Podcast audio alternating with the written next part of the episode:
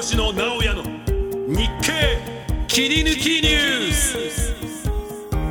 皆さんこんにちは。日本経済新聞の吉野直哉です。アシスタントの川口真理奈です。この番組は日経の政治経済ニュースの編集責任者を務める吉野さんが政治を中心とした最新のニュースを深掘りしますさあ本日は野村総合研究所エグゼクティブエコノミスト木内隆秀さんとともにお送りします。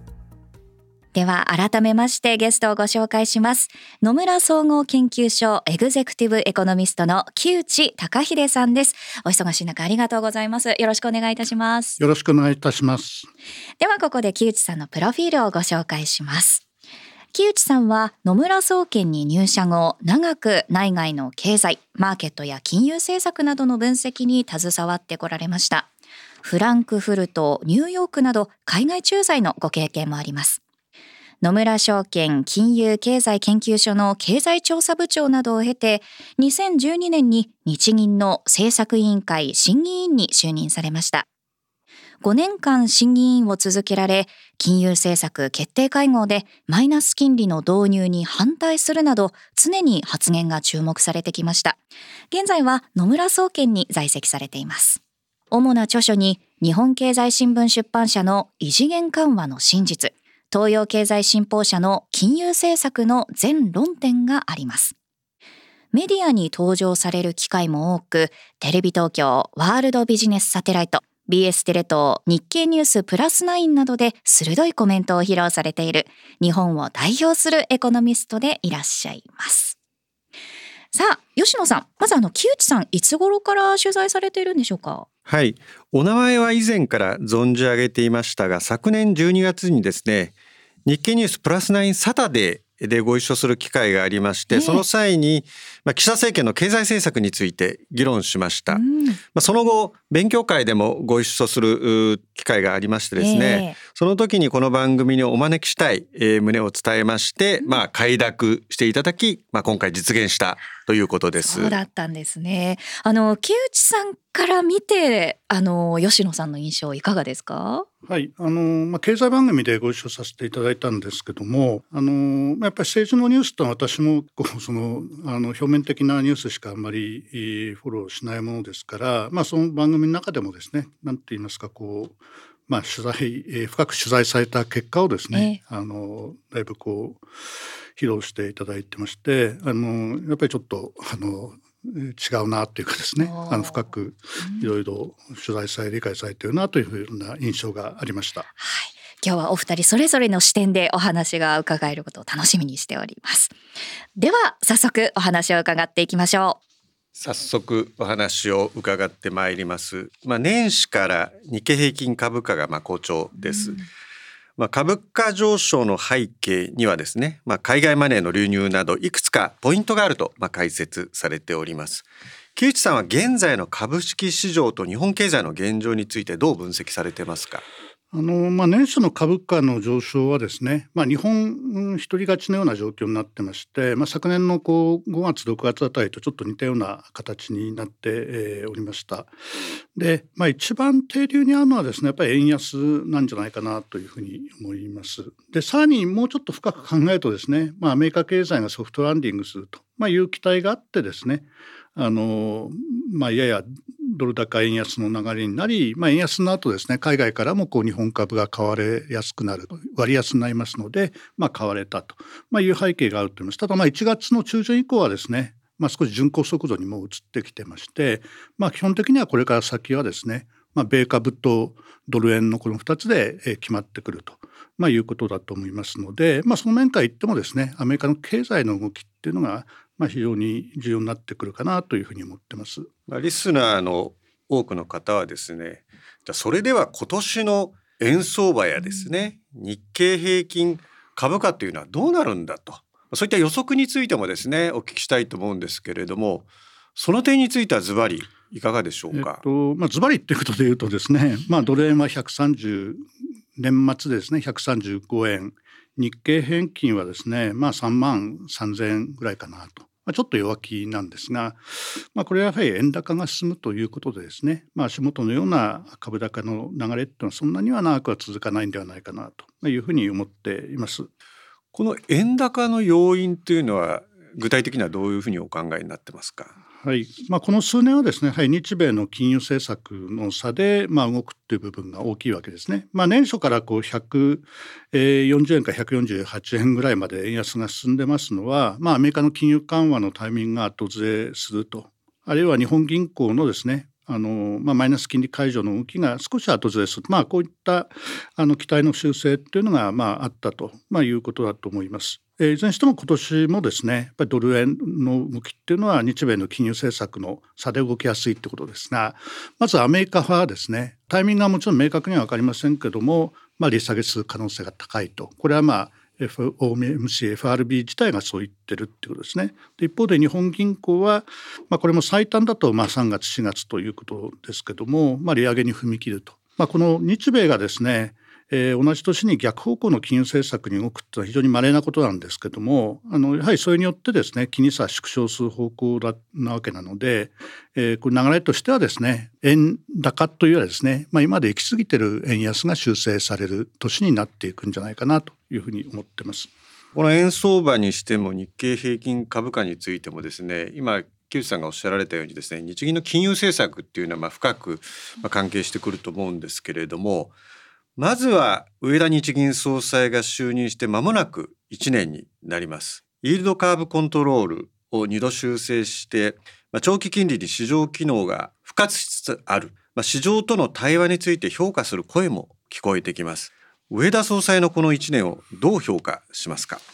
そうですねあの、まあ、比較的評価できるんじゃないかなというふうに思ってます。まあ、私はですねやっぱり政策の修正っていうのは早く行うべきだとまあ、いうふうに思ってます。これはまあ、金融引き締めというよりはですねあの今までのこう金融緩和によっていろんな副作用が積み重なっていきますので、まあ、そこをですね取り除くような修正が必要だと、まあ、そういう意味で、えー、上田総裁この1年目でですねあの2回イールカーブコントロールを修正したというような評価できると思います。これは政策修正ではないという言い方ではありますが、まあ、事実上はですね、まあ、次のマイナス金利政策解除につながっていくようなですね政策修正のスタートだったというふうに思います。で市場との対話についてはですねまさにここからすごく大きな問題はですね出てくるんじゃないかなと思います。まあ、今までのところはまあまあ無難にやってるなとは思いますけども、まあ、時々ですね例えばチャレンジングだとかですね、まあ、そういった言葉でちょっと市場に過度な憶測を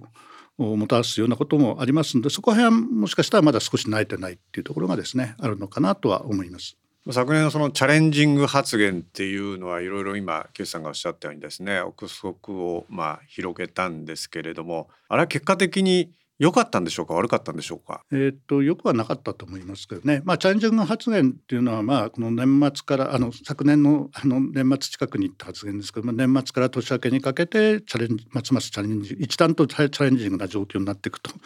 えー、まああれはおそらくまあ総裁の仕事としていろんなチャレンジングなことが起こるっていう意味合いだったと思いますけども、まあ、金融市場ではですね早ければ12月も昨年のですね12月にも利上げ遅くともまあ1月っていうのは観測が一気に強まりました、ね、で実際はまあそういう意図ではなかったっていうことも後から説明してますのでまあ、あの不要なあの憶測を持たせてしまったという面で言うとですねあれはまあ若干の失言だったなというふうには思います。金融政策を占うにあたってですね、まあ、注目されるのは賃金、まあ、賃上げかと思うんですけれども大企業による賃上げ表明っていうのは相次いでおります。で3月中旬にはですね連合の集計があります。一方で中小企業への賃上げの広がりを見極めるにはですね厚生労働省の賃金統計を待つ必要があるのではないかというふうに考えておるんですけれども現時点で企業マインドに変化が起きているというふうに受け止めてよろしいんでしょうか？えっとまあ、ある種の変化は起こっていると思いますが、まあ、それはやっぱ物価がすごく上がったっていうことへの反応っていうことですよね。でまあそれとこう世の中の期待とか政府からの期待ということに応えるっていう傾向がまあ大企業についてはあるっていうことだと思います。ですからまあ昨年続いて今年も賃上げで頑張ろうっていうふうにですね、まあ、なってるとまあ、いうことだと思います。まあ、大企業については大幅に賃上げをする予定があるあるいはそういうつもりがある企業がですねそういうことを前倒して発表してるんであってですねトータルでいうとまあ昨年並みぐらいなのかなというふうに思ってます。一方で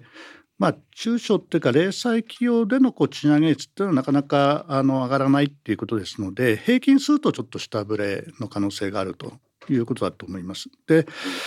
えっと、まずその賃金の動向すべて占うっていうのはですねやっぱり難しいのでじゃああの厚生労働省の賃金統計を待ちましょうとかですねあるいは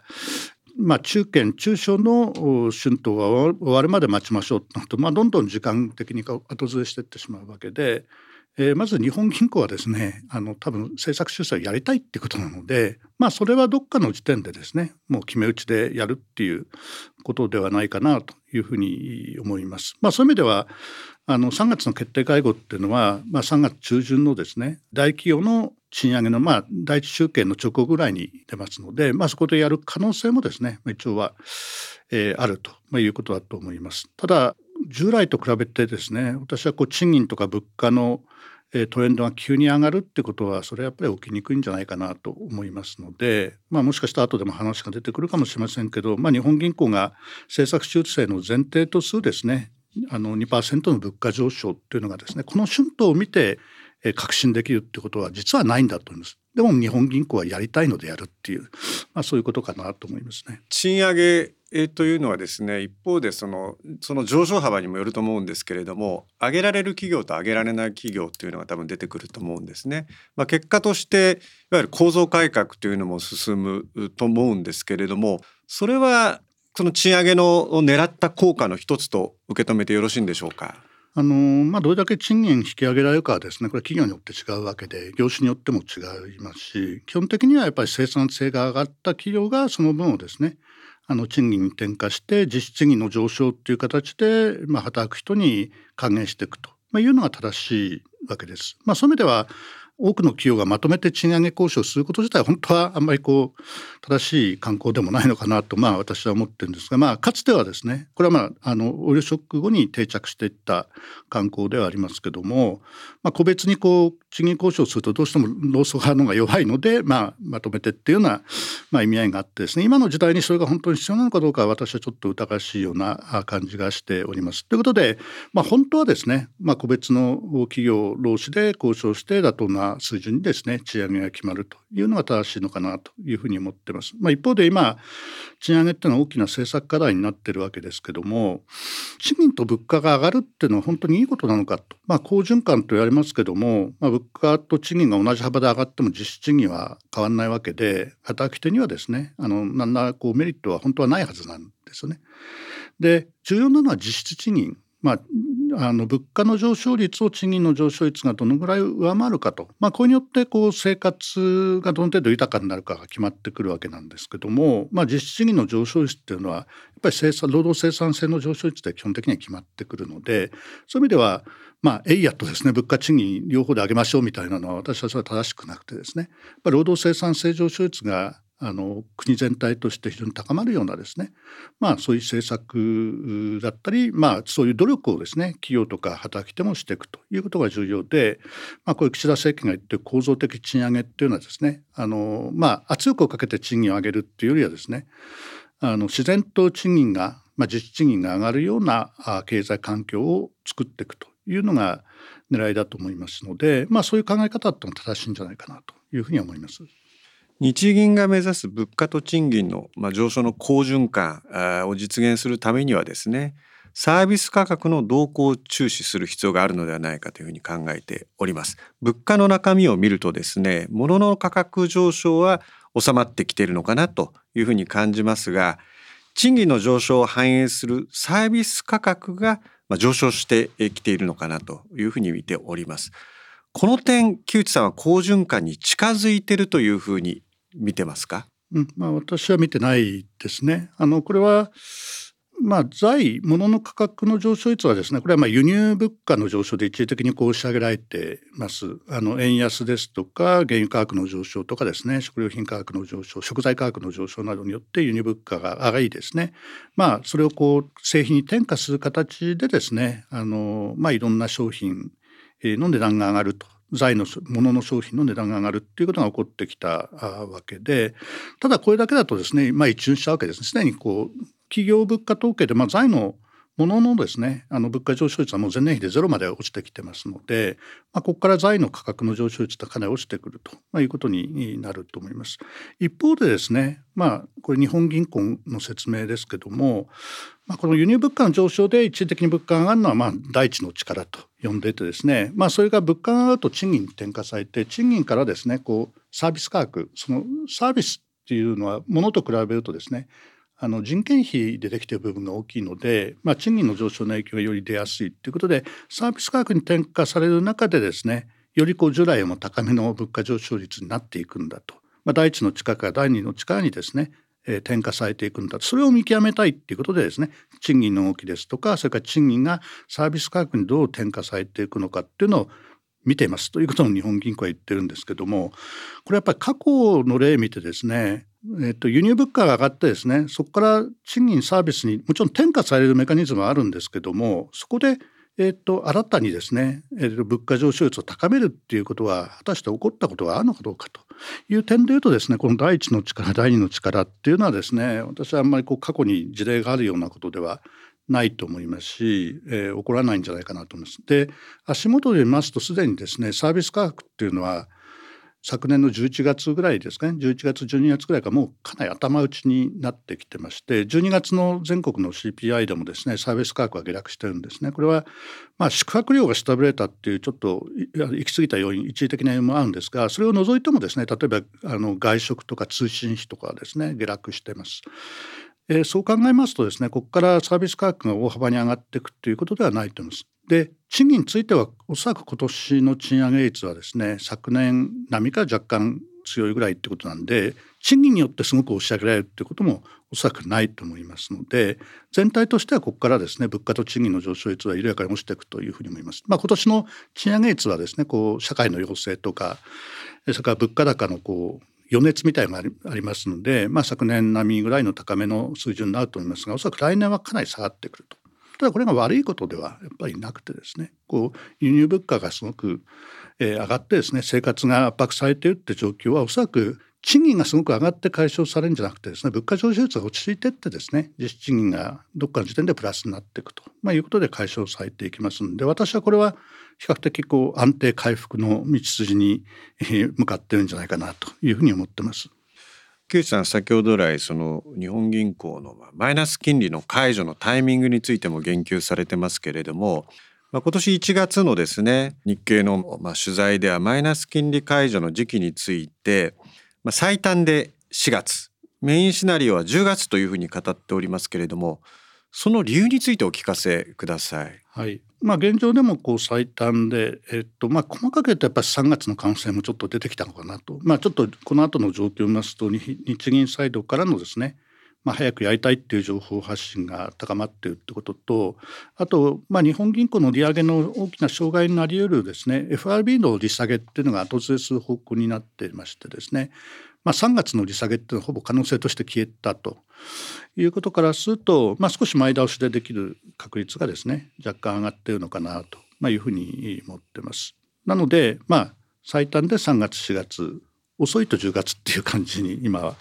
えー、考えてますがこれは実はですね純粋な見通しっていうだけではなくてですねまあこうすべきだっていうですねあのそういうべき論も入ってまして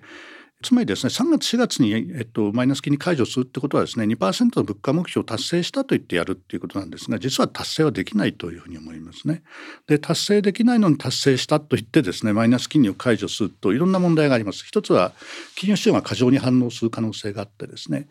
えっと、2%の物価目標達成ってことはこれから先インフレ率あるいはインフレ期待がずっと2%程度安定するということです。まあ、その下で金融中立的な金融政策っていうのは短期金利でいうと2%を超えてるはずなので、まあ、今のマイナス0.1をですね短期間で2%超えまで上げるんじゃないかという期待がですね金融市場の一部に生まれる可能性があります。でそうするとそれは長期金の上昇だったりですね円高を招くとまあいう点でですね2%の物価目標を達成といってですねマイナス金利解除するというのはちょっとリスクが高いなと思います。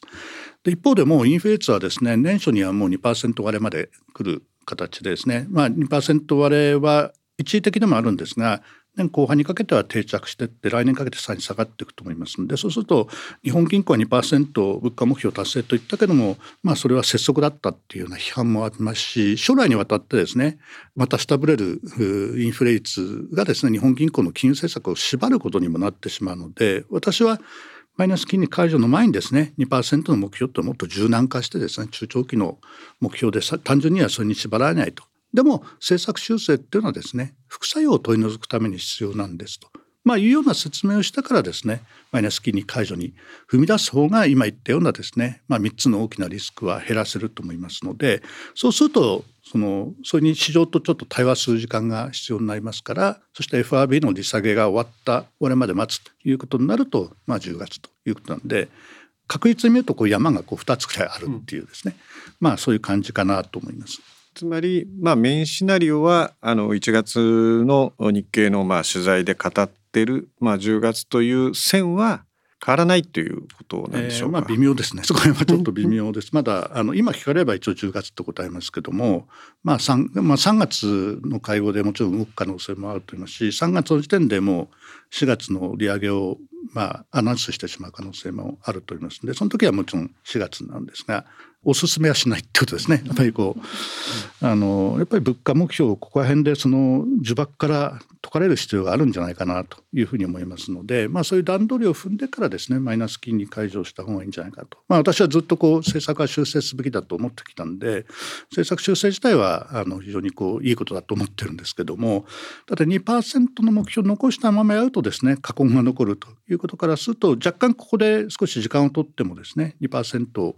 目標を柔軟化した上で、まあ、市場にそれを理解してもらった上でやっていくって方が安全策かなと、まあ、その安全策っていうのが、まあ、10月ということになります。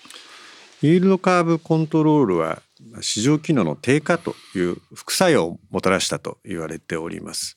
マイナス金利解除とこの YCC の撤廃というのはセットで進むという理解でよろしいんでしょうか？同時には行えないと思いますね。あのまあ、マイナス金利解除が今年いずれにしてもですね今年中に行う可能性は比較的高いと思いますがあのイードカーブコントロールの撤廃はやっぱり来年なんじゃないかなと思いますね。で、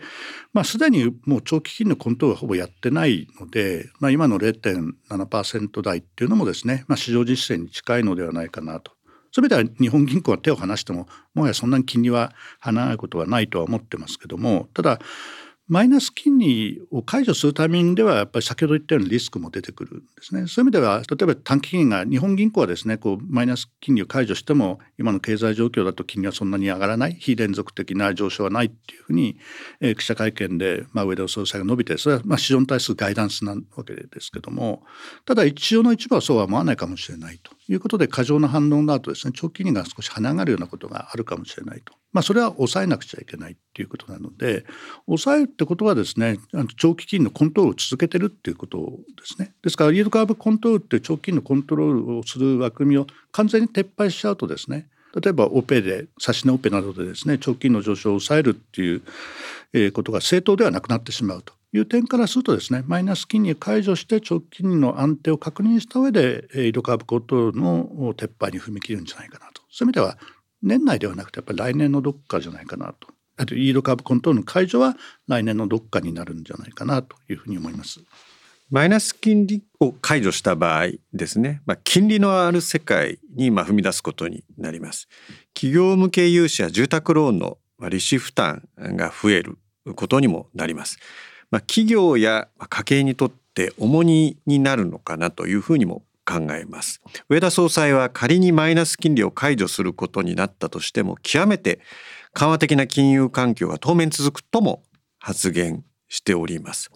マイナス金利解除の後の政策金利のあり方とですねその水準についてはどのようにお考えでしょうか、はい、あのこの上田総裁の発言はですねつまりマイナス金利解除になってもかなりこう緩和的なあの金融政策を続けると言ってるわけですがこれは2%の物価目標の達成と完全に矛盾する話でありましておそらく日本銀行はですねあの物価2%で安定するとは思ってないけどもまあ政策は変えたいとこういうことでそこにちょっとリスクはあると思いますね。今先ほどのようにですね一時的に長期金利がこう上がってしまうと現高が進むっていうリスクがあると思います。で長期金利の上昇についてはですねそれはまあ指値オペなどで抑えていくとまあ、いうことだと思います。ただいずれにしてもですねこう今の金利の実勢がですねこう日本銀行の政策修正によってもうあの長期間すごくこう上がるっていうことはそれはないんじゃないかなと思います。で、えっと、日本銀行がですねすごく政策効果を今まで表してきてですね本来で言えば高い金の数字にあるものをすごく抑え込むような政策をしていたということであればですねそれはかなりの緩和をしていることになってですねその場合は経済とか物価にそれなりの影響が出てたはずなんですけども、えー、おそらくそういうことではないと思いますね。あの10年続けていた、まあ、異例の金融緩和もですね結局金利をそんなに下げることはできなかっただから効果もあんまりえー、なかったと、まあ、いうふうに思ってます。ということは手を離してもですね金利がそんなに上がるわけではなくてですね、まあ、10年の金利でいうと現状ぐらいですね0.70.8ぐらいがだいたい落ち着きどころじゃないかなと思ってます。で短期金については、まあ、均衡水準はまあ、0.5%ぐらいかなと思うんですけどおそらく日本銀行としてはそこまで上げなくてですね、まあ、2段階で0.3ぐらいに来年あたりには達するとまあ、そこでこう止めてしまうんじゃないかなと。そうするとですねあの短期金利が今のマイナス0.1がまあせいぜい0.3ぐらい10年の金利は今の水準からあんまり変わらないってことになるとですね住宅ローンの金利が大幅に上がるってことにもならないですし企業向けの貸し出しが大きく上がるっていうことにもならない、まあ、一方で、えっと、預金の利回りが金利が大幅に上がるってことにもまあならないということなんで実はあんまり我々の周りの世界は変わらないんじゃないかなと。金利のある世界っていうのはですねこれ銀行の言葉であってですね銀行はあの銀行以外の人はマイナス金利は直面はしてないわけですね。まあ、非常に低い金利はではありますけども、まあ、銀行だけはですねこう日本銀行のまあ操作によってですね、まあ、マイナス金利に直面しててその分ですねすごく利材が悪化してるっていう問題があるので、まあ、マイナス金利解除した場合ですね銀行は助かると金貨は助かるんですけども一般の人がですね感じる金利借り入れの金利とかですねあの預金の利回りとかあんまり変わらないのでですね結果的にこう日本銀行の政策修正が経済などにすごくあるいは我々の生活にすごく大きな打撃を与えるっていうことにはまあならないだろうと。いうふうに思ってます。はい、ではあの私からも木内さんに2つちょっと伺いたいことあるんですけれども、はい、まず1つ目が、まあ、いわゆる日銀の変化ですね。プロフィールでもご紹介あった通り木内さんの日銀の審議員だったということでご紹介をさせていただきましたけれども黒田元総裁時代の日銀それから、まあ、現在の上田総裁の日銀この比べた時に変わったなと思われる点はどういったところかあのまあ、上田総裁になったのは昨年の4月なんで、まあ、まだ1年経ってはいないわけですけども、えー、まあ、現状でいうと大きな違いはですねあの、まあ、審議員が結構自由な発言ができるようになってるなっていうのが大きなあの違いであります。えーまあ、黒田総裁の時もですねまあ、違った意見もあって例えば私などは慎重派だったりあるいはもっと積極派もいたりということなんですけども、うん、まあそういうのがこう対外的にこうまあ、いろんな見方とかビューを出してくる少しこうためらいみたいなのもあったわけですが、えー、まあ、現状を見るとですねこう審議員の人がこう記者会見などで結構強い明確なビューを述べてですね、うん、こうまあタカ派とハタ派みたいにこう、えー、明確に分けられるような状況になってるっていうのは多分発言あの政策委員会の中でですねこう自由に発言できるっていうムードがですね高まってるんじゃないかなと、えー、えー、これは非常にいいことじゃないかなと、まあ、いうふうにですね思ってます。はい、ありがとうございます。もう一つがですね、やはりこのまあ現在の自民党での安倍派のまあ動きといいますか現状がですね、この日銀の金融政策に影響を与えるかどうかっていうところはどのように木内さん見ていらっしゃいますか？うんそれだけで決まるわけではないんですけども、まあ、政治環境だけを問い出せばですね日本銀行がややフリーハンドを手にしつつあるということなんじゃないかなと思います。で多分上田総裁あるいは日本銀行のですね事務方もですねやっぱり過去ずっと続けてきたこの政策の枠組みを変えたいっていう思いは多分強くあってですねただ急に変えると問題があると一つは金融資産は過剰に反応するってことなんで市場に織り込ませながらですねゆっくりやっていくと、まあ、いうことをやろうとしています。でもう一つは、まあ、政治的なプレッシャーっていうことでこれはまあ、岸田政権というよりはですねやっぱりこう安倍派だったんじゃないかなと思いますね。あの日本銀行が政策修正をする例えば2%の物価目標を変えるとかですね、えー、あるいは政策を、まあ、中立に修正していくということに対してやっぱり強い牽制をしてきたっていうのが安倍派だと思います。でそれはやはり2%の目標にしても大幅な金融緩和にしてもですねそれはまあアベノミクスのレガシーだとまあ、いうことで、まあ、それを覆すようなことは認められないということだったと思いますしさらに言えばですねえっと、アベノミクスの当初のようにですね金融緩和であのデフレ脱却経済が強くなるというふうにはもうもはやあんまり思ってないと思いますがやっぱり財政は重要なんだとで財政出動する上ではですね日本銀行が政策修正するとですね今度は金利が上がりやすくなってそれが財政出動の制約になっていくので日本銀行は緩和をこう維持したいとそのもとで経済政策の中心を財政に持っていくというようなですね考え方があるのかなと。ただ、まあ、その安倍派の力がこう明らかに弱くなったってことはですね、まあ、日本銀行としては政策修正を、まあ、しやすい環境にですねなってきてるというふうには思います。逆に言うとその1998年に日銀法というのはまあ改正されて独立性がよ強まったというような解説がありますけれども、まあ、リアルなあの金融政策の決定の場でもですねやはり政治の意向この10年で言えばですね安倍派の意向というのはまあ、無視できない、まあ、もしくはある程度配慮せざるを得なかったと、まあ、いうことなんでしょうか。あのまあ、日本だけじゃなくてどこの中央銀行もですねまあ、政治的な影響力は常に受けるってことですし、まあ、今年だとアメリカ大統領選挙なんで、まあ、すでに FRB の政策もですねあの、まあ、その影響を受けつつあるっていうことだと思います。で法律的には、まあ、98年の新日銀法であの日本銀行の、まあ、独立性まあ、言葉で言うと自主性なんですけども、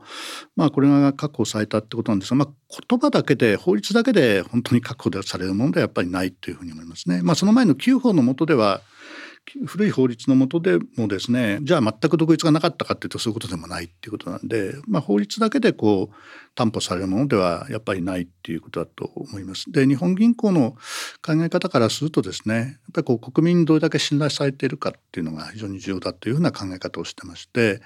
なのでですね金融政策についても分かりやすく国民に説明するとで支持を得るとで中央銀行の政策が支持を得るとですね政府が露骨にこう政治介入した時にですね国民はそれはけしからんというふうに考えて、まあ、それが次の選挙にも響いてくると、まあ、国民のが監視してくれてるので結果的に政府からの介入を免れるという意味で国民を味方につけるってことはまあ実はえっと、政治からの独立を確保するために重要だっていう考え方を日本銀行はしてます。なので透明性をですね高めるってことだったんですけどもただまああの異例の金融緩和の中ではですねあの説明が非常にこう不明確であったりですね、まあ、日本銀行が監視のこう国民から信頼される、まあ、存在ではなかったという点からするとですね、まあ、あのやや政治介入を招きやすい環境をですねちょっと自ら作ってしまった面があったんじゃないかなというふうにも思います。まあ、私もまあ金融政策といえどもですね、まあ、政治の影響と無縁ではいられないという、まあ、木内さんのご指摘はまあその通りだと思います。まあ、それでですねあのじゃあ世界で比較、まあ、例えば G7 でもいいと思うんですけれどもこの10年間は、まあ、もちろんアメリカはですねトランプのようなむちゃくちゃな人が出てきてですね、まあ、金融政策も含めて、まあ、多分金融の独立とか全く分かってないと言ってもいいかもしれませんけれども、まあ、どんどんどんどん政治的な発言をしてきたんですけれどもこのいわゆる安倍政第二次安倍政権以降の日本の金融政策というのはですねいわゆるグローバルスタンダードと見てやっぱり政治介入は過度だったのかそれともまあこれぐらいしょうがないんだったのかとどちらでしょうか？まあ、異例の金融緩和はスタート時点からすると政府と非常にこう良好な関係だったわけですね。で黒田総裁の前はまあ白川総裁でその時はまあある意味こう政府から非常にこう強い牽制を受けてきたと。で、えー、新日銀法で日本銀行の独立が確保されて以降ですねずっと政治的なまあ圧力があったわけですね。で日本銀行としてはまあ、特にこう最初の90年代はですねちゃんと独立を守るんだっていう意識も強かったんで政府と、まあ、えて圧力を起こしたりしたんですけどもところがですねその後リーマンショックとかですねあの政府の要求に対して突っぱねたらすぐ経済がすごく悪くなってで日本銀行としては政府が求めたものを受けざるを得ないとこういうことが繰り返されている中でちょっとこうあからさまに対決しようっていう意識がだいぶそがれて言ってですね基本的にはまあ政府とあんまり圧力を起こさないようにしようっていう感じにはなってたわけです。で特にこう、まあ、黒田総裁っていうのは、まあ、あの当時の安倍総理がですね自分の考えと同じ人を選ぶと、まあ、本当はあの中央銀行の総裁っていうのはですね適任者を選ぶっていうのが原則なんですけどもあの政府の意向に沿う人を選ぶっていうのは本当は法律の趣旨から考えると間違ってると思いますけどまあそういうことも言ってですねそこはですから非常にこう強い関係でですねスタートしていったと。まあただだんだんとですね金融緩和だけでは経済良くならないっていうのはまあみんなも分かっていったってことですね。最初はデフレ脱却を助長しているのは日本銀行の慎重な金融緩和姿勢でありなかなかこう政策を変えない日本銀行を人事も通じて変えさせることによってですね日本経済は良くなんだっていうような説明をまあ当社していたっていうことですね。でまあそういった考えをこうまあ、代弁していったのが黒田さんで非常に異例な金融緩和をやったわけですけども、まあ、なかなかこう経済も物価も良くならないし物価だけ上がったところで賃金がなければ生活も厳しくなるということでだんだんこう金融緩和のですね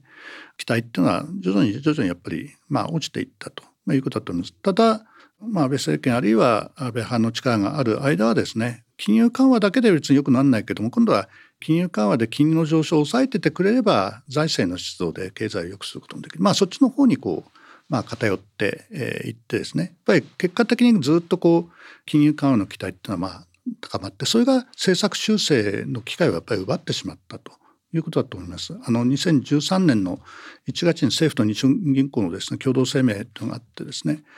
政府側からするとですねそれはあの日本銀行が2%物価目標を達成することに努力するっていうことを政府に約束したっていうような声明文だという解釈です。まあ、日本銀行側からするとそうではなくてですね、まあ、お互いできることをやるってことだったあの対等な合意をしたってことなんですが、まあ、政府側からするとあるいは日本、えー、多くの国民からするとですねこれ日本銀行がえーと、政府に対して2%の物価目標達成を約束したものだと、まあ、その声明文があったがゆえにですねやっぱりこう政策修正ができなかったと。ですからそういう政治的な背景がですねまあ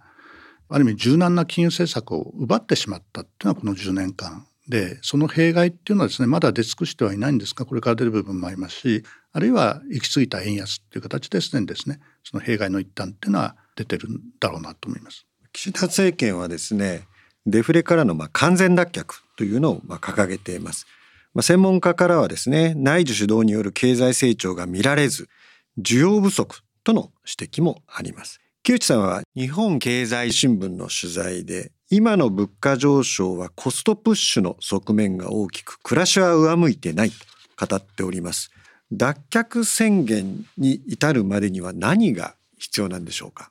これはちょっと話せば長くなってしまうんですが、まあ、私はデフレまあ、深刻なデフレってものはもともとなかったんじゃないかなというふうに思っていますね。あの深刻なデフレっていうのはつまりこう物価が下がりそれに合わせて経済が縮小してしまうと、まあ、これがスパイラル的に起こるっていうのが深刻なデフレ新生デフレであってですね。それは、えっと、中国でいうと1920年代末のですね大恐慌以来起こってないので日本で起こってきたのはまあ物価がわずかに下がってるとでもまあ実質 GDP は上がっていたので、まあ、そういう意味では新生デフレではなくてですね物価が問題では私はなかったと思いますね。やっぱりこう成長数値感が落ちてしまったと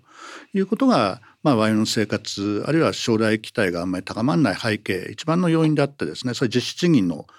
があんまり上昇しないっていう形でまあ現れてくるっていうことです。で物価の上がらないあるいは賃金が上がらないっていうのは結果として現れてるものであってですね、まあ、そこだけに注目するっていうのは多分本当は正しくなくてですね。やっぱり成長する力を高める生産性を高めるっていうところにですね本来、まあ、力点を置いた政策をまあ、すべきだったんじゃないかなと思うんですけども、まあ、なかなかこうそういう政策はですね、まあ、取れなかったということだと思います。で需要不足だからデフレっていうのも私はあんまり正しくないように思います。例えば、まあ、日本銀行とか内閣府が推計しているですねあの需給ギャップっていうのは今ほぼ中立ぐらいですからで過去も別に中立ぐらいになこう循環的になるわけですけどもそのもとでも物価はあの上がらなかったということからするとですねそこにこう根本的な原因があるわけではないなというふうに思います。でデフレ脱却っていうのはまあ政府が掲げているこう政治的なまあ、スローガンみたいなもので、まあ、国民のためにですねこう一種悪者であるデフレを退治しますと、まあ、いうことをこう安倍政権の下で掲げてですねい、まあ、未だこう達成までは至ってないっていうことですけども、まあ、戦う姿を見せ続けることの方がですねこう政治的な求心力を高めることになるのでそういう意味では、まあ、ずっと言い続けるっていうものじゃないかなというふうに思います。であの日本銀行はもしかしたらですね私は拙速だと思いますけども2%の物価目標の達成をですねまもなく宣言する可能性があると思います。でじゃあ政府はっていうことですけどもこれ宣言は難しいんじゃないかなと思いますね。でつまりデフレ脱却といった途端にですねいや実質賃金はまだ下がってるじゃないかと言って国民の非常に批判を浴びる可能性があると思います。で実質賃金が上がってくるっていうのは早くてですねまあ来年後半ぐらいなんでまあ、そこを考えてもですね岸田政権の下でデフレ脱却宣言完全脱却宣言は多分出てこないということですしもしかしたらずっと出ないだけど先ほど申しましたけども、まあ、デフレと戦う政府の姿勢を国民に示すことで、まあ、政治的なこう得点を稼ぐみたいなそのための用語っていう部分も多いのであのデフレ脱却宣言はずっと出されない可能性も私は十分あるんじゃないかなというふうに思います。まあ、岸田総理はですね先頃の施政方針演説で物価高を上回る所得を実現するということをまあ主張されました。まああの先ほど来、え、この種の質問をしてきてるんですけどそもそもこの岸田総理のですね主張は可能なんでしょうか？一時的にはですね実質可処分所得が今年あるいは来年度、まあ、あの2024年あるいは2024年度に実質可処分所得がプラスになるように、まあ、給付金と減税を額も計算していると思います。なのでプラスになる可能性もあると思いますがそう一体どんな意味があるんだろうかというふうには思いますね。あの個人が例えば消費を決めるときにあの別に1年間で政府が一時的な減税をしてくれたから良くなったからああ生活良くなったなんて思う人はまあいないわけで将来にわたるですね、まあ、物価と賃金との関係で消費を決めるわけですね。そういうことを考えると一時的な所得を増やすような政策っていうのはあのやっぱり消費の改善とかにはまあつながりにくい裏返していますとかなりの部分が貯蓄に回ってしまうと、まあ、いうことだと思いますのでまあ、こういう一時的に所得を増やすような政策ってのは私はあんまりよろしくないんじゃないかなと思います。まあ、本当に必要なのはつまり、えーと、構造的な賃上げ、えー、構造的に、えー、持続的に実質賃金上がっていくような経済環境を作るってことなのでそれに必要なのは労働生産性の上昇ですから政府の立場からすると労働生産性の上昇を高めるようなですね、まあ、成長戦略をすべきであってですね、まあ、こういった政策っていうのは一時的に所得を増やす政策っていうのはあの効果はないと思います。そして実質賃金はですねあの年内にプラスになることはないと。あのこれは可処分所得じゃなくて、まあ、賃金で計算するとですね早くて来年の後半だと思いますけども企業はですね物価が上がった時に物価以上に賃金を上げるっていうのはやっぱりしないんだと思いますね。というのは過去にはやっぱり物価がこうマイナスになったタイミングもあるわけです。コロナショックの後最近で言うとコロナショックの後も CPI がマイナスになってるわけですね。えー、でもマイナス物価マイナスあっても企業はですねベアをマイナスにはできないのでそう考えるとですね物価が上振れたかといって今年上振れたかといって同じ幅であるいはそれ以上に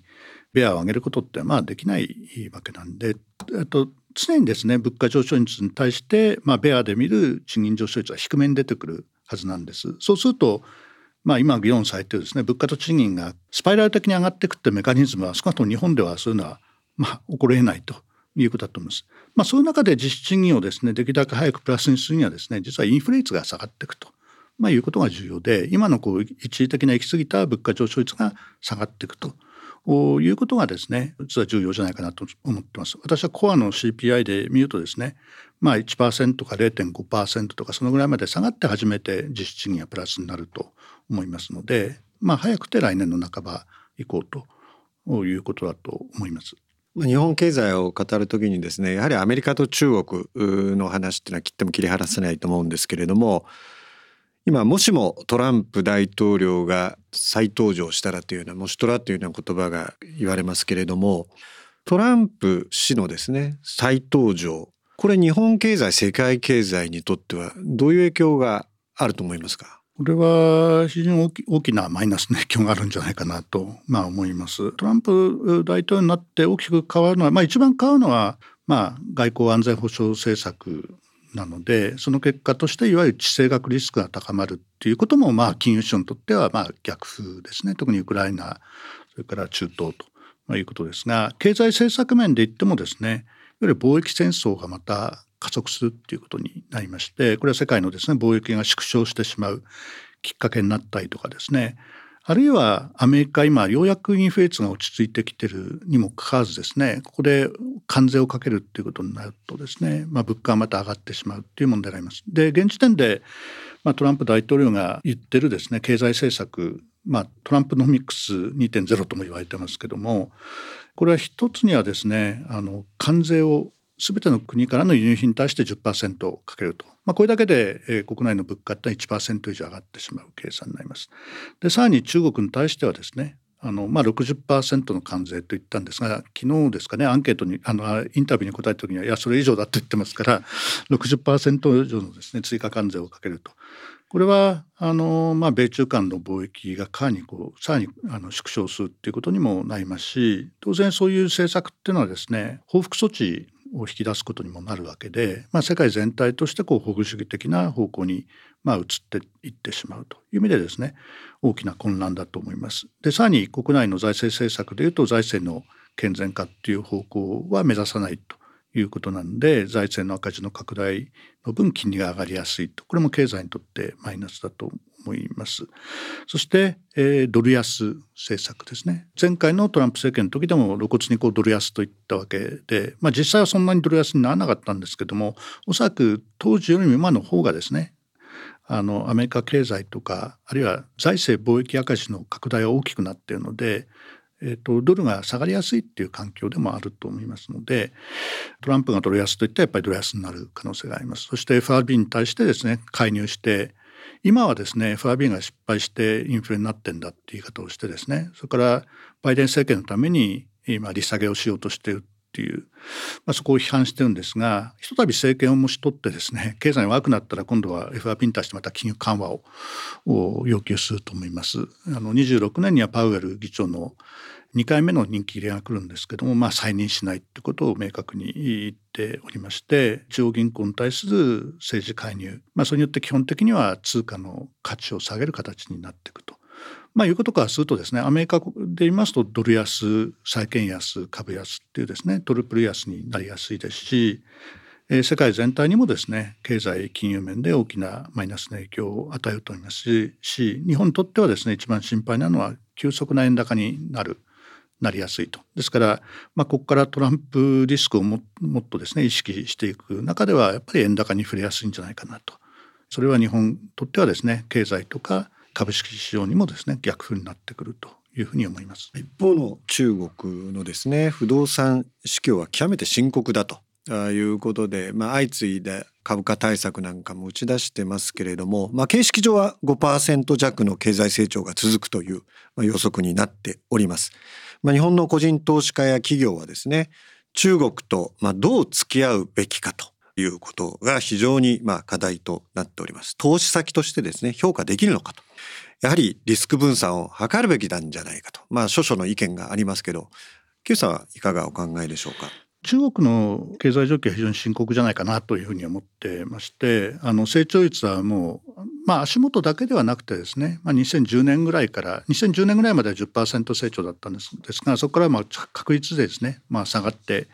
きております。でそれはあの世界経済にとってもまあマイナスっていうことなんですがいわゆるこう投資する観点からするとですね、まあ、チャイナリスクっていうのは高まってきてます。これは経済が減速していくということもありますし今の習近平体制自体が経済の安定を必ずしも最優先してないっていうことですね。まあ、本来中国は供給過剰なんで経済の安定のためにはですね、まあ、需要を刺激するような政策が普通は求められるところですけどもあの習近平体制はですねあの例えば国内の需要創出みたいな政策はしないと一方で政府がお金を使うんであればどちらかというとですねアメリカに対抗するための政策っていうことになりますので例えば半導体をですねより生産を増やすむしろ供給を過剰より過剰にするようなところに政府がお金を使うってことですから、まあ、いわゆる今起こっているデフレ的な要素っていうのはですねもっと深まっていく可能性もあるということで、まあ、チャイナリスクは高まっていくってことですね。で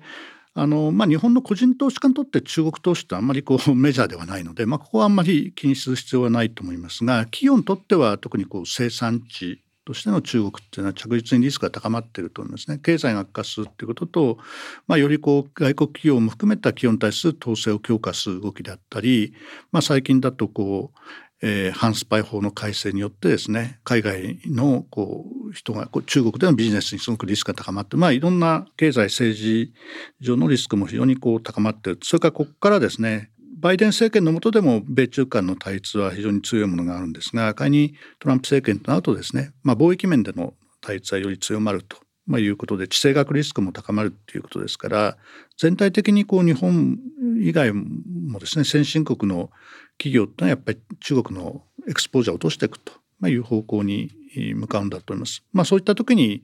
まあ、従来から言われてるこうチャイナプラスワンっていうですね中国以外にもうちょっとこう拠点を持ってですね生産を徐々に移していくという先として、まあ、従来だとこうベトナムなどが注目されていたんですけども、えー、例えばアップルのようにですねインドに持っていくというところが足元ではちょっとブームになりそうでまあインドももちろん全く問題がないわけではないんですけどもでも成長率で見るとですね中国みたいに国家落ちていくっていうようなイメージではないですし人口も若くてですね増えてると。まあ、いうことからすると、まあ、中国からインドっていうですねあの生産拠点の移転っていうのはここから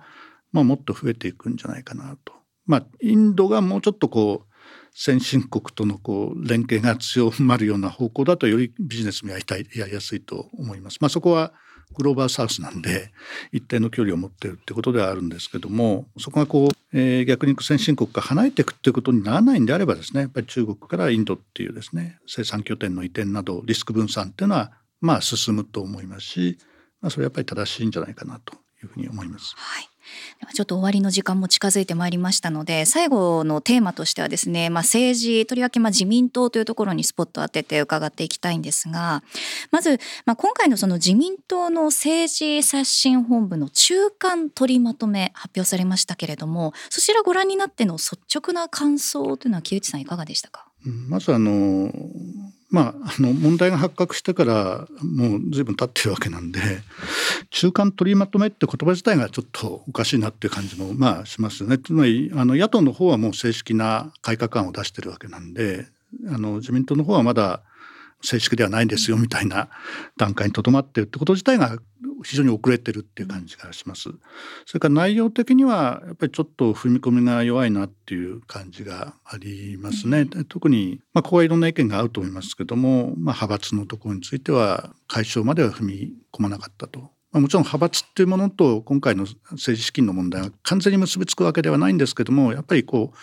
あの派閥の存在がですねいわゆる党の力を弱めてしまうっていう、まあ、ガバナンスの二重構造を作りですね、まあ、それがやっぱり資金の管理の弱さにもつながっていった面もあったと思いますので、まあ、そこはこう麻生派などの反対もあってですねこう踏み込めなかったと。いうことだと思います。であの、まあ、89年のまあ、自民党のあの政治改革大綱から比べるとですね、まあそこでは派閥についてはあの非常に明確に派閥の弊害とですね見直しの決意みたいな非常にこう強い言葉であの言われていたわけでそこからすると結構交代感がですねあるなと、ま、いう感じがします。あの政治資金法の改正についてはもう当然含まれてくるとは思いますけども、やっぱりあまり大きなですねあの見直しじゃないところで終わってしまうんじゃないかなとこれも前回のですねリクルート事件以降も結果的には政治、えっと、選挙制度改革はまあ進みましたけどそれ以外のところはあんまり進まなかったということですが、まあ、今回についてもですねもしかしたらそういうことなのかなと。ただやっぱりこう自民党がどれだけ危機感を持つかなので、まあ、今後の、まあ、4月のですね補正などでより危機感が高まればもうちょっと踏み込んだところに行くのかなというふうに思いますけど、まあ、ぜひですねこう政治と金の問題特にお金がかからない政治選挙にやっぱりこの機会にですねぜひこう向かっていってほしいなというふうに思います。まあ、この派閥と金の問題はですね、まあ、安倍派の解散っていうところにまあ結びついて、まあ、それが先ほど金融政策におけるそのまあ議論がまあしやすくなったというようなご見解だったと思うんですけど同時にですね財政についてもですねあの先頃財政健全化推進本部がですね、まあ、指導するなどでですねこれまでは財政拡張以外のことを言うことをですねまあなんとなく言いづらい空気だったと思うんですね。これはあのまあ安倍派の解散による一つの効果だと思うんですけど財政について財政をめぐる議論についてはどうご覧になってますか？あのまあ、岸田あの総理自身はですね、まあ、財政の健全化を非常にもともとは重視している人なんじゃないかなというふうに思っておりました、まあ、宏池派宏池会ですしただ実際の政策はまあ監視もそうではなかったわけで特に昨年来でいうとですねあの、まあ、防衛費の増額それから少子化対策 DX っていうですね GX ですね、まあ、3つの柱で歳出をかなり将来にわたって増やすと、いうような政策を打ち出して一方で、えーと、財源の議論がですね、まあ、非常にこう宙に浮いてしまったと。まあ、そこはややあの安倍派保守派の安倍派など保守層のですね反対によるところが大きくてですね簡単には増税が実施できなかったとかですね今も決まっておりませんけども、まあ、社会保険料の引き上げなどもです上乗せなどもですねまだ反対もあるっていうことであの、まあ、支出を増やすところはですね、まあ、全員あんまり反対はしないんですね。ところがやっぱり財源を確保するってところになるとこういろいろな反対意見も出てきてその難しいところをですね十分マネジメントできなかったっていうのがこの岸田政権なのではないかなというふうに思います。ただあの、まあ、安倍派の影響力があの弱まるってことになるとですね、まあ、期待を込めて言うとここからですね、まあ、若干遅ればせながらやっぱり財政の健全化に向かっていくと。あの一気にですね赤字を減らすってことはできないので重要なのは方針みたいなものだと思いますね。まあ、ここから歯止めをかける例えばアメリカなどでもですね、まあ、採用的支出じゃない部分でいうとですね、まあ、歳出を増やす時にはその部分を他の部分を削らなくちゃいけないっていうのはルール化されたりしますので、まあ、そういうこともこう考えながらですね、まあ、時間をかけて、えっと、財政の健全化の方向に持っていく必要が私はあるのではないかなというふうに思います。まあ、財政の赤字っていうのは基本的には、まあ、あの将来の人にあの負担を払ったのはっていうもので、まあ、世代間の不公平感という問題もありますし経済にとってもですね将来の需要を先取りしてしまいますのでどんどんこう成長する力が落ちてしまうと体力がどんどん落ちていってしまうという問題もありますので、まあ、ぜひですねこれこれを機会にあの財政政策を大きく転換してほしいなというふうに個人的には思ってます。あの違う意見もいっぱいあると思いますけど。まあそれで言うとあのまあその財政規律っていうと、はい、まあ財務省のポチなんていうその極端な声がこう飛び交ったりとかすることもありますけれどもこの一部の社会的な風潮については木内さんどのように見てますか？私まあ私も財政の健全化重要だっていうふうに思ってる方なんですが、あのまあそういうことをこういろいろ文章に書いたりするとですねあの財務心理教だとか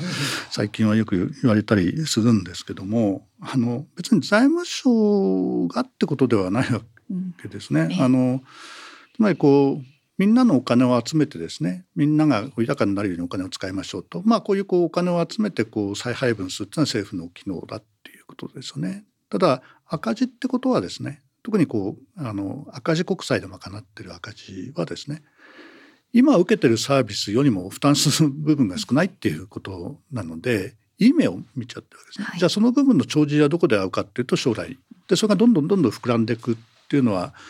まあ、若干こうネズミ講的でもあってですねあの、まあ、政府の信用力が高いので結構こうそういうことが可能にはなっちゃうわけで一般の人ではそういう一般の人とか企業ではそんな借金は増やせないわけですけども、まあ、政府はよくも悪くも信用力が高いのでですね、まあ、そうなってしまうってことですけども最終的には代価が返すと、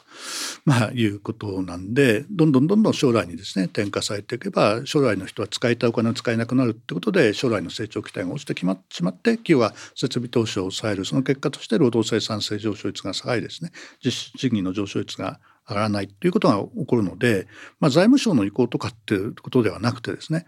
やっぱり普通の常識的な考え方からするとですね借金をどんどん膨らませていくっていうのは非常に不健全だし、まあ、将来の人にもすごく負担を与えますし今の経済をですね成長する力をまあ削いでしまってると、まあ、いう大きな問題があるのでですねこれはやっぱり時間をかけてでもやっぱり健全化の方向に持っていかなくちゃいけないというふうに私はあの思って、えー、おります。あの一般の人からするとですね増税は嫌だっていうのはもちろんあるんですけども、まあ、もうちょっとこう身近なところで考えるとですね例えば町内会でですねみんなで町内会費を集めてですね集めたお金でいろんなこう業種とかサービスをやるとで収支がありませんと言った時にはあそれではしょうがないねって言って町内会費を上げるとまあ普通だと思うんですね。ただ多くの人にとって政府というのはそういうあの存在ではないってところが問題なんで増税っていうと強く反発反発すると、まあ、いうことになってしまうんですがもともと政府というのはやっぱり国民がまあ作って国民のためにあるものですね。国民から集めたお金をこう再配分するものだというふうに理解したらですねお金が足りないんであればあのよりもっとこう払うかあるいはサービス他のサービスを減らすというような形でですねやっぱり帳尻を合わせなくちゃいけないということをですねやっぱりもっとこう考えるように多くの人が考えるように、えー、しなくちゃいけないんじゃないかなというふうに思います。はいこういうまあ極端な言説というのはですねやっぱり反知性的、まあ、もしくはポピュリズムポピュリストといったようなこう解説もあるんですけれどもそれはやはりその与党も野党もですねそういう負担の話は回避してですね、えーまあ、一切論じない、まあ、一切というと言い過ぎかもしれませんけれどもそこをメインで論じないという、まあ、政治のですねポピュリスト化ポピュリズム化っていうのが、まあ、一つ原因かもしれないんですけどそれはどう見られますか？あのそれはまあどこの国でもまあそうだと思いますけどね。特にこう、まあ、私はやっぱ近年は格差の問題。まあ、日本は他の国と比べると格差大きくないとは所得格差とか大きくないとは思いますけどもあの、まあ、多くの国で特にこう、まあ、リーマンショック以降の経済が低迷する中では格差の問題がありですね。でその中で、まあ、生活が厳しいのはあの、まあ、他の人が余分に取ってるからだっていう、まあ、そういう議論が結構出て、まあ、ポピュリストのポピュリズムの主張としては実はそこがかなり大きかったと、ま、いうふうに思いますね。ただそれはあの自分の経済環境が良くない時にですね不当に誰かが自分の分を奪ってるかっていう議論は受け入れやすいっていうことなんですが本当はそうじゃないんじゃないかと、まあ、特に日本でいうとですね、まあ、パイが全体として広がってないのがですねなかなかこういい生活とかですね将来の明るい展望が見えないことの背景なんだと思いますのでまずパイを広げると。まあ、いうことがまあ必要でですね、まあ、一部のポピュリズムが言ってるような所得のあの不当な所得の配分を見直すっていうのはあんまりそこは正しくないんじゃないかなと、まあ、いうふうにですねあの、まあ、思っております。自民党のある議員からですね、はい、まあ、自分はアベノミクスについてはまあ失敗だと思ってると、えー、しかしながらですね失敗と言っていいのかなといったような相談を受けてですね私はそれについて明確な答えはなかったんですけど木内さんだったらどのようにアドバイスされますか？えっとまあ、失敗と言っていいんじゃないかなと思いますけど、まあ、あの失敗とはなかなか言えないっていう人に対してはですねあの、まあ、もうちょっとこう分析して考えるとですね、まあ、いわゆるこう第一の矢第二の矢第三の矢っていうのが、まあ、アベノミクスの構成でつまりこう金融緩和と財政出動とまあ、構造改革あるいは成長戦略を通じて設備投資を引き出すとこの第三の矢の考え方は基本的には正しいというふうには思いますね。で3つバランスよくできたかっていうとそういうことはなくてですねやっぱり第一の矢第二の矢が突出してしまったと、まあ、いうことでこの2つだけだとですね経済が成長する力を高めるって効果は、まあ、基本的にはないわけで高める力ってやっぱり成長戦略とか構造改革にあるわけですけれどもあの構造改革などはあのやっぱり痛みを伴う部分もあるし、まあ、一種のこう負け組の人も出てくる可能性もあると。ですからやっぱり国民は痛みを伴うことをやっぱりやりたくないっていうことなんですね。ですからそこはなかなかこうあの進まなかったという意味で言うとですねまあアベノミクス全体が失敗と言わないんであればですねあの本丸である第三の矢に十分こうあの何ですかね。第三の矢が十分にこう稼働しない前に終わってしまったっていう。まあそこが問題でそこの重要性をあんまりこう人々が理解してなかったっていう。まあそれは先ほどのこう財政の問題もやっぱりそうですよね。あのどんどんこうツケを回していくと本当に経済にツケを回して財政赤字を拡大して、えっと、財政出動に回せば経済が良くなるかっていうとそんなことはなくてですね。っぱりこうちゃんと例えばしっかり少子化対策をやっていくとか例えば今だとインバウンド戦略をしっかりやっていくとかですね。あの人口の東京局集中を是正するとかですね、まあ、そういう形で生産効率が高まるような取り組みをしてって初めてですね。あの設備投資も出てって労働生産性も余って実質賃金も上がってそうなるとですね結果としてえー、物価上昇率とか賃金上昇率も名目値で見ても上がっていくと、まあ、こういうことを目指すべきとだったんですが第三の矢にやっぱり十分にいかなかったというところにこう問題があってですね、まあ、基本的には第三の矢だけでいいんじゃないかなというふうに思いますね。あの金融緩和とか財政出動っていうのはですね何かこう外からショックがあった時に一時的にですねこう手当てをするというような意味合いで使うべきところであってですね恒常的にこう財政出動しても別に経済には良くないですし異例な金融緩和ずっと続けても経済良くならないので、まあ、本来やっぱり金融財政出動っていうのはそういう一時的なショックが出た時に和らげる和らげる痛みを和らげる政策であってですね本当にこう経済を強くして国民の生活を良くするためにやっぱり第三の矢だったと。そこら辺の認識とか国民の理解が十分ついていかなかったのがアベノミクスじゃないかなというふうに思います。最後の質問です。はい、まあ、木内さんから見られてですね、ポスト岸田の最有力候補はですね、どなたですか？これはわからないですけども、やっぱり今流れからするとこう派閥色が弱い人ということになるので、まあ石破さんが一応最有力かなというふうに思って、えー、おります。まあそれ以外にこう、まあ、小石川っていうようなや方もされるので、まあ3人ぐらいが一応有力とされてるのかもしれませんがあとまあ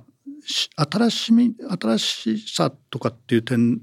で言うと私はこう上川さんっていうのがちょっとありなのかなっていうふうに、えー、も思っています。でもまああの特に私は根拠があるわけではありません。はい、はい、ということで今回もたっぷり木内さんにお話を伺いました。木内さん今回のインタビューいかがでしたか？あのいろんいろ幅広いテーマで お話をさせていただきましてなかなかない機会なんでありがとうございます。ありがとうございます。吉野さんの視点とか今回いかがでした？そうですね。あのこれも幅広くですね。あのまあ私は政治は詳しくないのであんまり政治のことを詳しく聞かれてもお答えはできないんですけどもまあ結構まんべん幅広くですね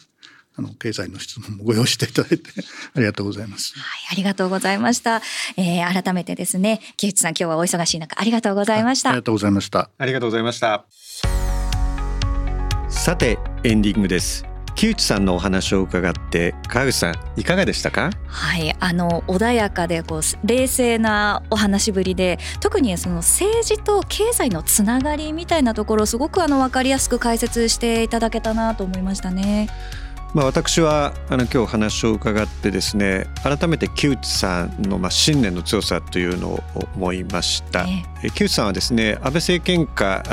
の安倍一強と言われていた時代にですね日銀の政策委員をやられてアベノミクスに対して非常に慎重意見を言われた数少ない方でございます。まあ、政治と政策っていうのは切っても切り離せないんですけれどもやはり政治にあまり影響されるということはですね政策が時に歪められるリスクがありますんでそういう意味からするとですね今から振り返ってみて木内さんのお立場ご見解っていうのは見識があったと言ってもいいと思いますね。でこれからもですね木内さんのご意見見解、まあ、何が正しくて何が正しくないってそれはいろいろご議論がありますけれども政治によってですね自らの政策を曲げないという方がですね一人でも多くいるとですねそれは長い目で見た時に日本の政策が歪みを受けるリスクを抑えられるというふうに私は改めて考えました。はいさあ吉野直也の日経切り抜きニュース。この番組はアップルポッドキャストや Spotify をはじめ各種ポッドキャストサービスで配信しています。最新の配信を聞き逃さないためにも番組のフォローをお願いします。また番組を聞いて元気になったためになったという方も番組の評価とフォローをお願いします。それでは皆さんまたお会いしましょう。吉野直也と川口まりなでした